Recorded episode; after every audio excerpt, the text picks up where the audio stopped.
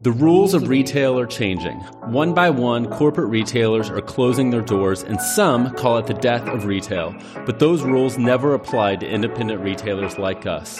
We're writing our own rules. We're here to answer the questions about how to grow your business, stay competitive, and still have a life. I'm Josh Orr, and this is the Retail Initiative Podcast. Welcome back. I am really excited that you're here. Uh, today, what I want to do is honestly, I would love to take off this a huge burden off of your back. Uh, so I do these like free strategy sessions where I um, talk with independent retailers that are wanting to. Uh, launch or grow their online business. And we talk about what it takes to get there. Uh, I'm not trying to get you to schedule one of those. That's not my goal here. Although if you want to, you can do that at streamlineretail.com slash schedule. That's not the goal. Uh, you know, I've probably talked with, gosh, over a hundred people over the last few months, and if I had to like point out a few things that i am seeing across the board, uh, there is just this exhaustion in retail right now. I think retailers are exhausted. It's been a hard year, even for retailers that are doing really well, which you know a lot are.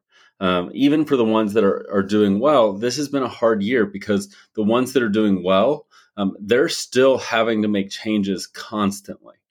They're still having to uh, figure out what their customers doing and how they're going to respond to it right now. And that's hard. It's hard to constantly be changing and thinking about the next thing. It makes it difficult to get into a rhythm.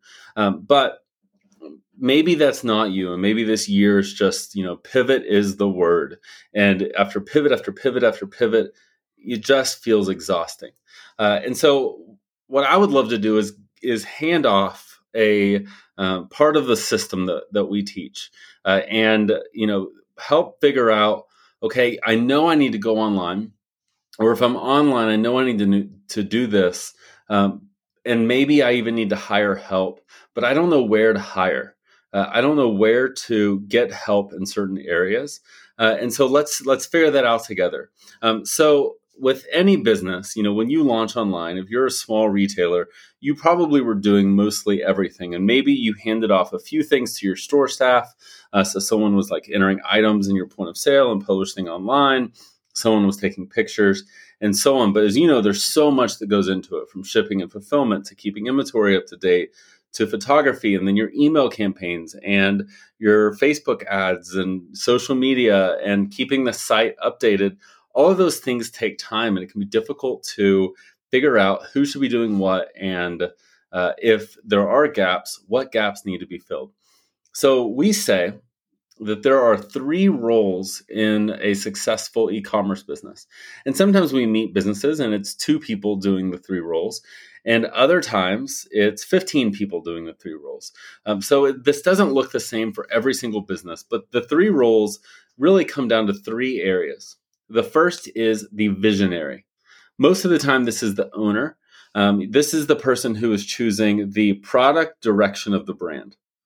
From a product focus, like what, where, where are we focused right now? Maybe they're not the buyer, but they are choosing the general direction from a product product basis. What is our brand focus right now? What is our voice through this season? And then, like, where are we? What are our marketing efforts going to be? Ultimately the visionary is choosing the direction of the brand. If you think about it, they're the captain of the ship. They may not be doing all the tactical things, but they are the one that's leading where the ship is going. The second role is the creative.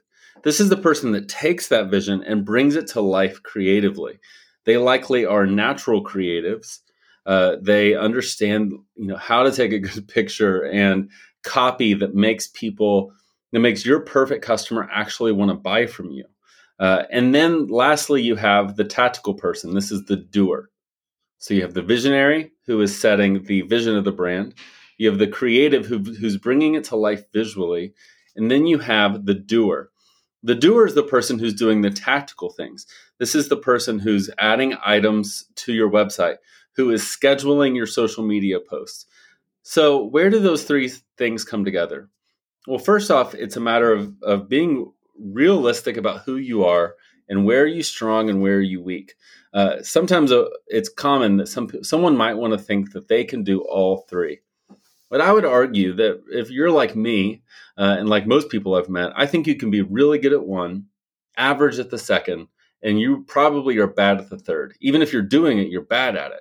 For me, I am really good in vision and direction, and I'm decent at creative, and I am terrible at tactical stuff. Uh, if you had me, if you hired me for a week to enter items on, into your online store, I it would go poorly. I would do it and I, I'd get the job done, but I'm just not the best person for that. And so first we need to assess like, okay, which of those three am I best at? Where am I strongest? And then where am I average? And where am I bad? Where in that area that's bad, that's your first to hand off. So let's say it's tactical. What could that look like? Well, that could mean that every other week you're going to decide, hey, our focus right now is on our holiday gift guide. And we want to drive traffic to our holiday gift guide. In our store, we need to merchandise around this gift guide. Online, that needs to be our focus. And then that moves to the creative. The, cre- the creative is going to create new hero images, the big image on the top of your website. Uh, they might be putting together some imagery around your featured collection. Then they're going to take those images and use them in emails and help schedule social posts and write copy for your emails and so on. They are taking your vision and then applying all of the creative things that are needed in order to carry that vision out.